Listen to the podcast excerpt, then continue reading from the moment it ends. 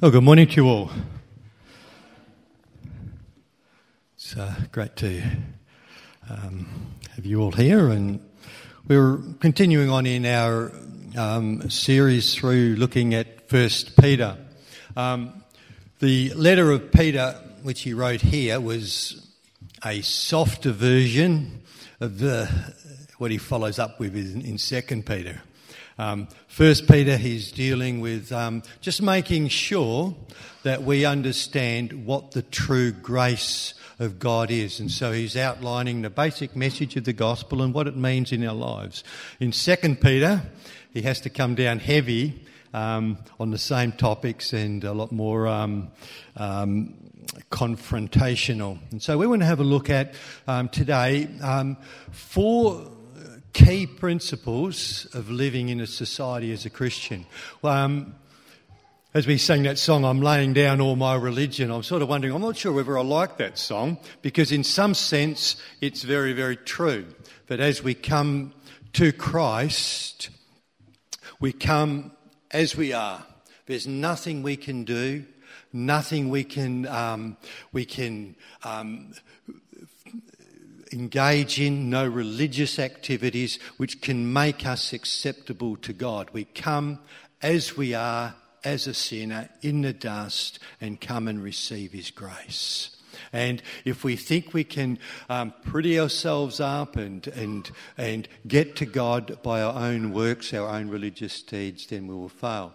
But at the same time, when we come to Christ, he expects a change. He expects us to, to live in holiness and goodness. And um, the things we're looking at today are um, just key principles of living for Christ. And they're addressed to people who have come to know His grace. They've come and Christ has come into their life as their Lord and He, and they are then called to live in a certain way. And they're not called to um, live a life of continued sin, but a, but a life of holiness and a changed life. And so we want to have a look at these um, principles. And um, I, I must confess, I was actually due to do a message on wives be submissive to your husbands today. But I thought, well, I better touch this. I sort of feel like, in some ways, that maybe I'll chicken out a bit, but we're looking at it in a couple of weeks, so I'm, I've got to touch that one. But we're looking in this whole concept, um, this whole section on submission, on Christian response, how we are to live. And in this, it's got these key two verses which I wanted to look at, and because they lay down some, some very key ideas as to the way a Christian is to live in society. So, the two verses are this live as free men, but do not use your freedom as a cover up for evil. Live as servants of God. Show proper respect to everyone. Love the brotherhood of believers. Fear God. Honour the King. Father, we pray that as we look at these four simple explanations and commands to Christians and how we are to live in this world. We pray, Lord, that you would speak to us, that you would give us clarity. Lord, that we would know what it means to live for Jesus. Amen. Um, sometimes I overhear people speaking about me. In fact, I hear a lot of things about me. A lot, of, a lot complimentary, but a lot none, not. Um, one of the very strange things I sometimes hear is to see that, that people would say that Russ is a very religious person. And with that, there's always the idea that um, religion is somehow oppressive and, and controlling, and I'm controlled by a whole lot of do's and don'ts and so on. And I'm always struck by it. It's like when people call me old.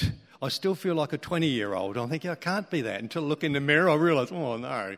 But people call me, you know, say, well, he's, he's a religious person. I'm thinking, no, I'm not. I am wonderfully free.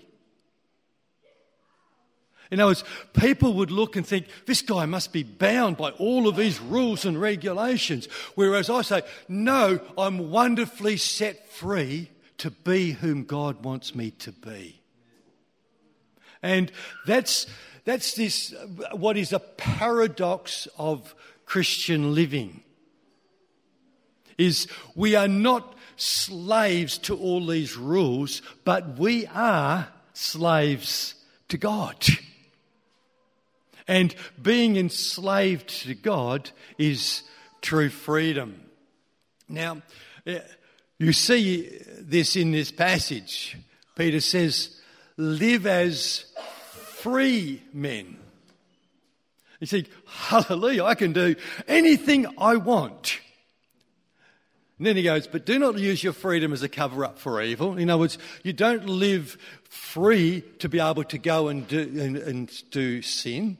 Instead, he then comes and says, live as servants or, or slaves of God. And that is the paradox of life, is every person ultimately has to serve something or someone. And there is only true freedom when we become slaves of God.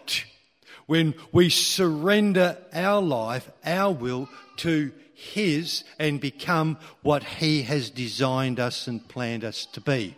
And that is the Christian life. And so Peter gives this passage and he, he gives us and says this um, as he says, this is the true grace of God, is that God takes us as he finds us, but then he transforms us and he comes as King of kings and Lord of lords and he rules his life through us so it is transformed and we become slaves of righteousness. We become good people. We cannot do that by ourselves. We don't have to pretty ourselves up to come to Him. We come by grace through faith. But then He comes and our life becomes His life and we live um, a life of freedom as slaves of God. Now, Paul applies this to four areas, and we just want to have a look at them. We can't go into it because it's our job to apply these in our life, to work out how do we obey Jesus as um, his servants in these four key areas of life. And we, our job is as free people to choose to honour God in these four ways. The first one, which he says, is that we are to show proper respect or honour to everyone. Now, um, it is just amazing how much Peter can put in just a few words. Um, a great commentator by the name of Alford said that um, what Peter is saying here is, is that in, but he's commanding us that in every case we are to render promptly every man's due. Now, the idea here is not that we are to be prisoners or slaves to all other people. That would be absolutely impossible. But what he's saying is, is that in our contacts with people, in every contact we have, we are to try and give due honour to the people we meet. Um, in the Old Testament, was summed up by this law love your neighbour as yourself. In other words, we are to treat people as we find them um, in an appropriate manner. But the idea is, is we're not bound by them, and so any any one person or any group of people or every single one controls our every movement because well, that would be an impossible slavery. We are living as free people, but as we meet each person, our responsibility is to deal and to treat that person as someone um, who deserves our respect and honour.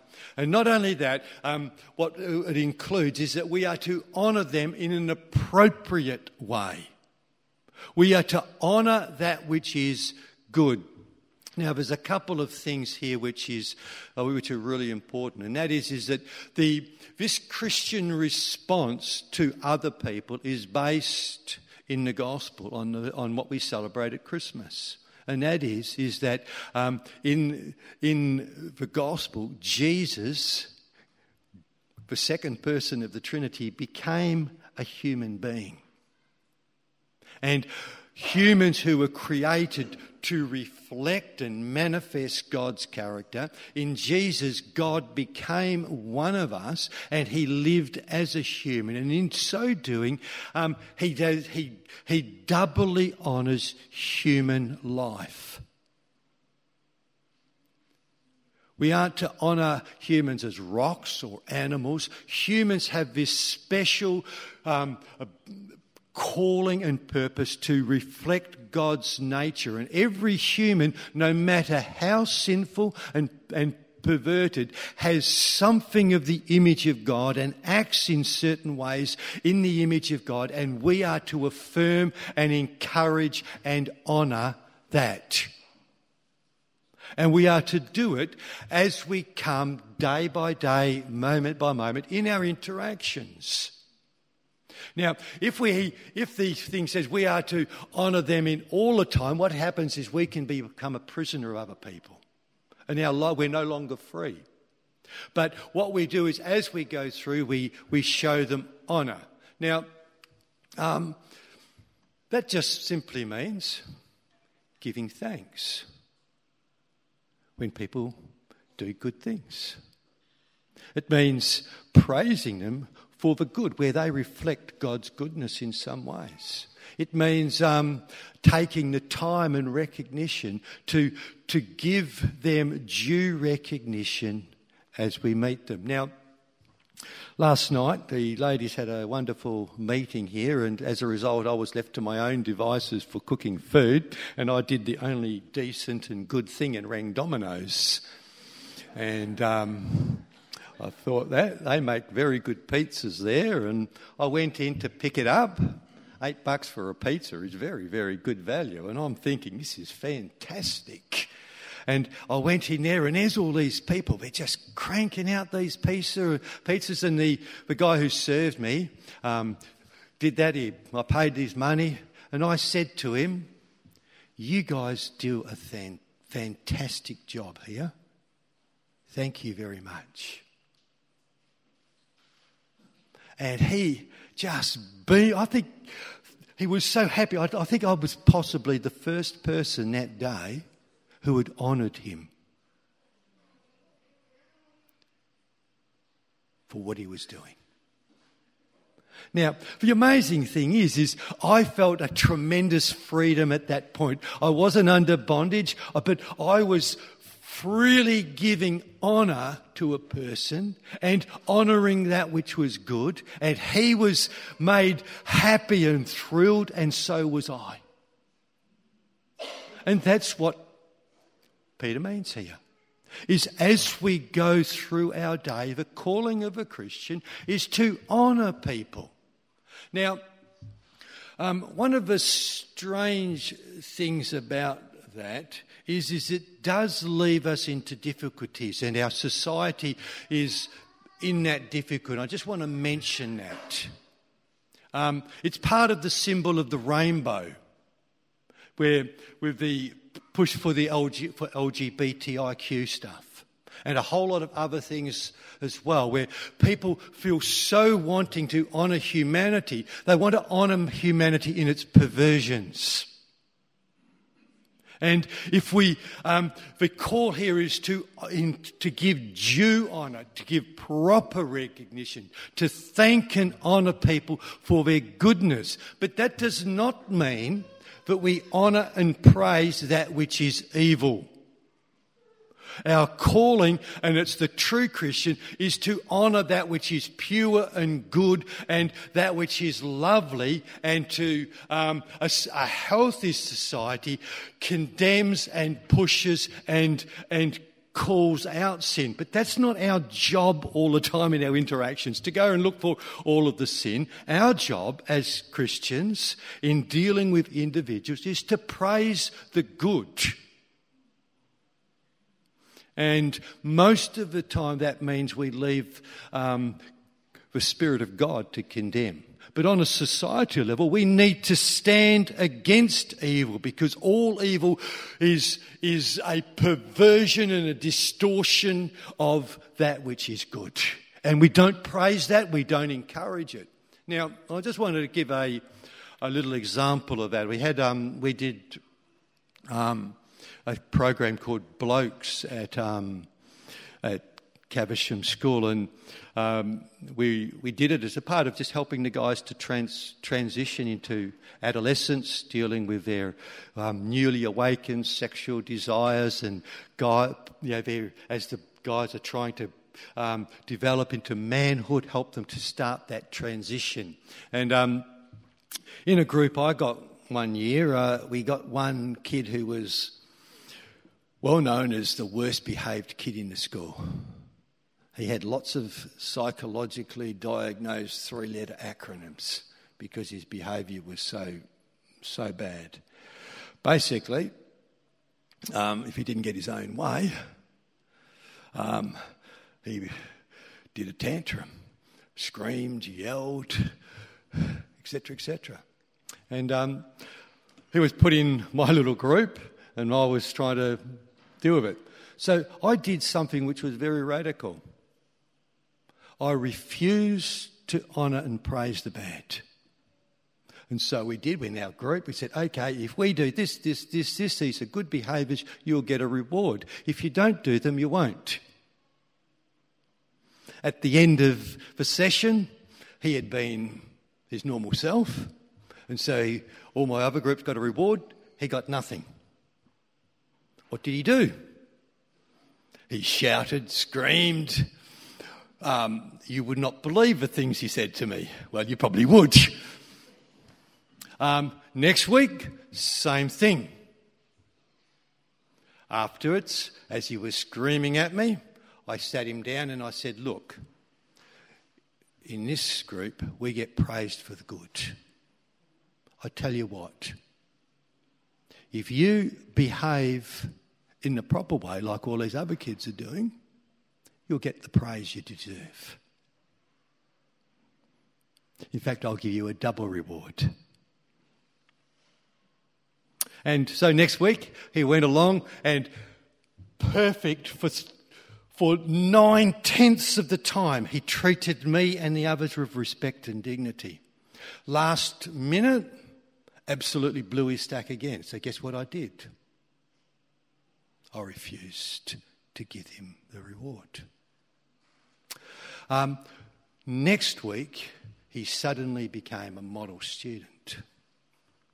And that's the idea here is that what our calling of Christians to do is to honour and praise the good, to see the good we can encourage and to lift the dignity and value of the people. But that does not mean that we give it out freely, willingly, and cheap. We honour the good and ignore or condemn the evil.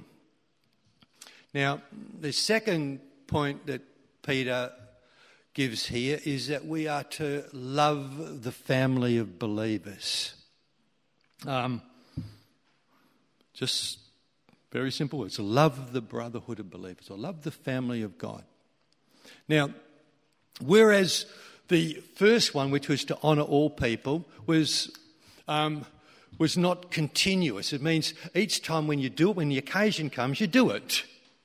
But it's not something that we're totally controlled by the, by the person. In this one, it's something which Peter sees as something which needs to be a continuous action, that we are always engaged in loving our Christian family. In other words, Christian family is not something like an acquaintance where we just come and every now and again we go, oh, right, we just tip our hat to the church and we meet, a, we meet our Christian family and say, oh, nice to see you. But then that's, then, then they're not involved in our life. They, they don't call us to any um, ongoing relationship and commitment. No. In, when it comes to the church family, this is a continual, habitual action. And so when we become a Christian, we become a part of the church. We don't start attending church, we become a part of the church. And that church becomes our eternal spiritual family. They're not just a passing acquaintance like the guy at Domino's. I don't know whether I'll ever see him again. I don't know whether I'll ever recognise him again. And I treated him with dignity and he was pleased. But when it comes to our Christian family, God expects that we would be a part of a Christian church. And, we, and what that means is, is that our church family in, has a special place. And that is a special place often above our relatives. I've got lots of cousins and uncles and aunties and so on. And if I see them, I'll, I'll be nice to them and say, good to have. But, but, but they're not a part of my life. Although they're physically, there's this blood relation. But God has given me eternal family, this church to which I belong. And He's given the same for you. And, and so being a Christian means that we suddenly have this deep, ongoing responsibility to our Christian family. So in, in Romans 12:10 it says, "Be devoted to one another in brotherly love. Honor one another above yourselves." So um, our second major responsibility means accepting, valuing, um, building into the lives of our Christian family. That is essential Christian behaviour. Now, if I can just say um, just one thing on this, it, what it means is that becoming a Christian means we become a part of a church, and being a being a Christian is not a spectator sport. We don't spectate; we participate. Now, could you imagine if, uh, and I think I've seen this happen with some teenage children who are going through a phase where suddenly their family's not cool. And when they come to the, the family table, what they do is they sit there and they sort of stand aloof and to the side and they think their job is to criticise everything that's going on.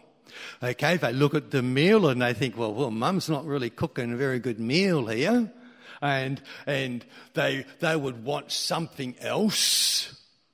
They would look at the behaviour of the more immature and stand aloof and, and separate as if they're not a part of it.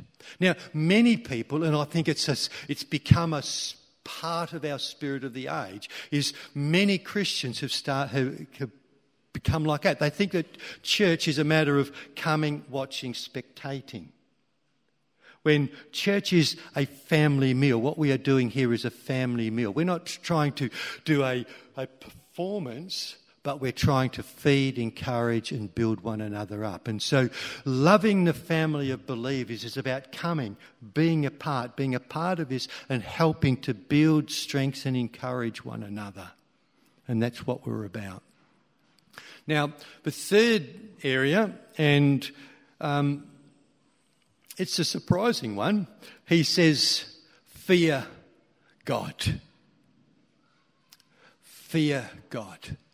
Now, what Peter is meaning here is when it comes to other people, we can choose whether we will act in a certain way or not.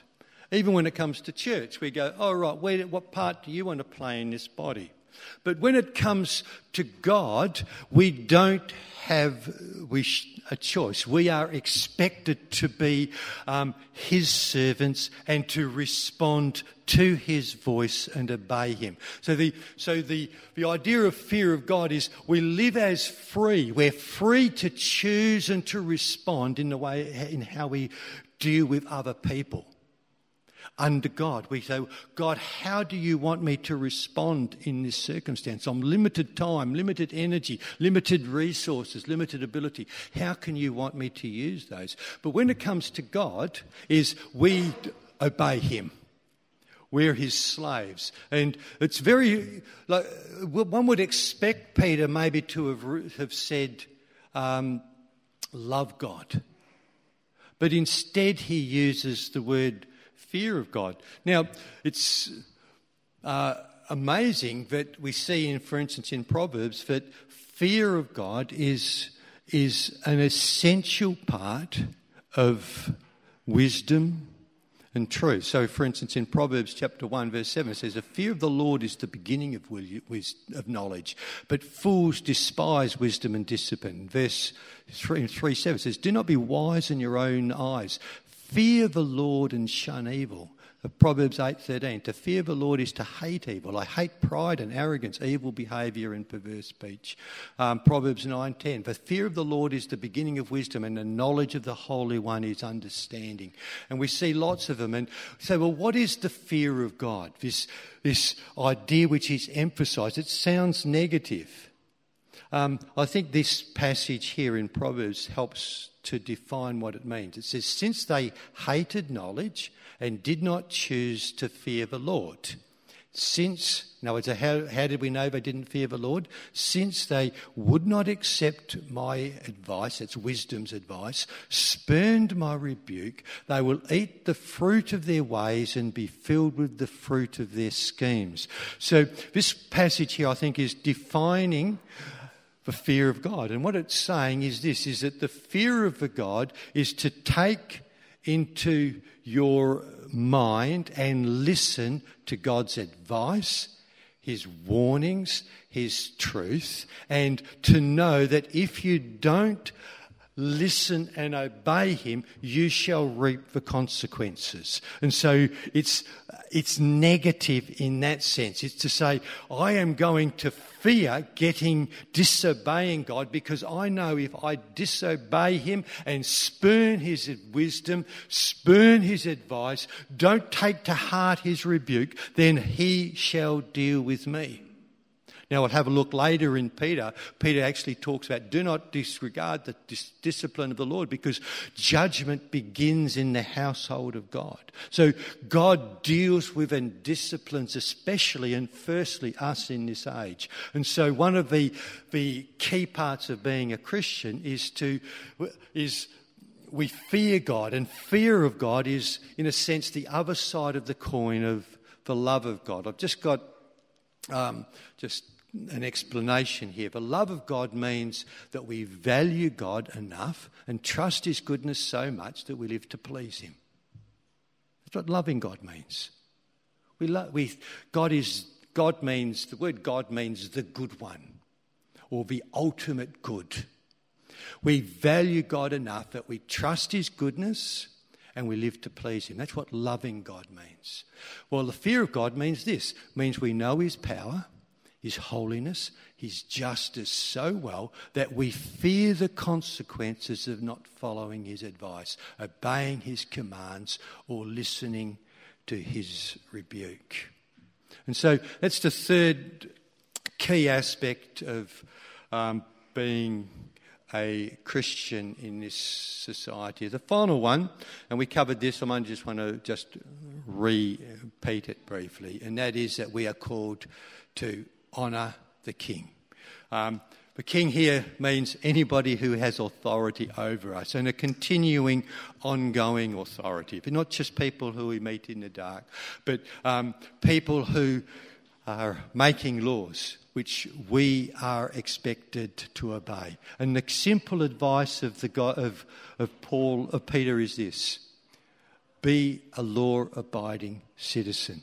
This one here is again continuous. We have this continuous obligation to those who are in authority over us to honour them, to respect them, to obey them, except when their command to us is to disobey God. And we do it happily, joyfully, and as a part of our um, submission to Christ. And so that's the final one. Four key principles. Respect all people, honour all people, uh, be devoted to your church, love your brother, your Christian family, fear God, and honour the King. Um, do you need to uh, revisit that obligation? Have you become a critic of everybody instead of someone who sees that your responsibility is to give honour to the people? It's amazing. When you praise people, they suddenly become humble. When you criticise people, they become proud. Often, as Christians, we think our job is to just point out the sin in everyone else. No. Let's point out the humanity and encourage the good in others as, as our daily habit. Uh, let's love our church family. Let's not spectate, let's participate. Let's uh, understand that God is a consuming fire. He who sows to the sinful nature will reap destruction from the Lord. And let's show proper respect and honour to those who govern us. Let's pray. Father, we, uh, your people, have been redeemed by you. You've loved us with an everlasting love. You've forgiven us. You've washed our sins away. What a happy day. Lord, you've called us into your family. Lord, help us in the freedom we have to choose to do good and not evil. That we can uh, honour and build up people as much as possible. That we would be breaths of fresh air and freedom and goodness wherever we go. Lord, help us to love our fellow beloved, our fellow believers, not be critics or spectators. Lord, help us to fear you and help us to honour the often ungodly and crazy rulers which you've put in place over us. We ask this in the name of Jesus. Amen. God bless you all. May you go in peace.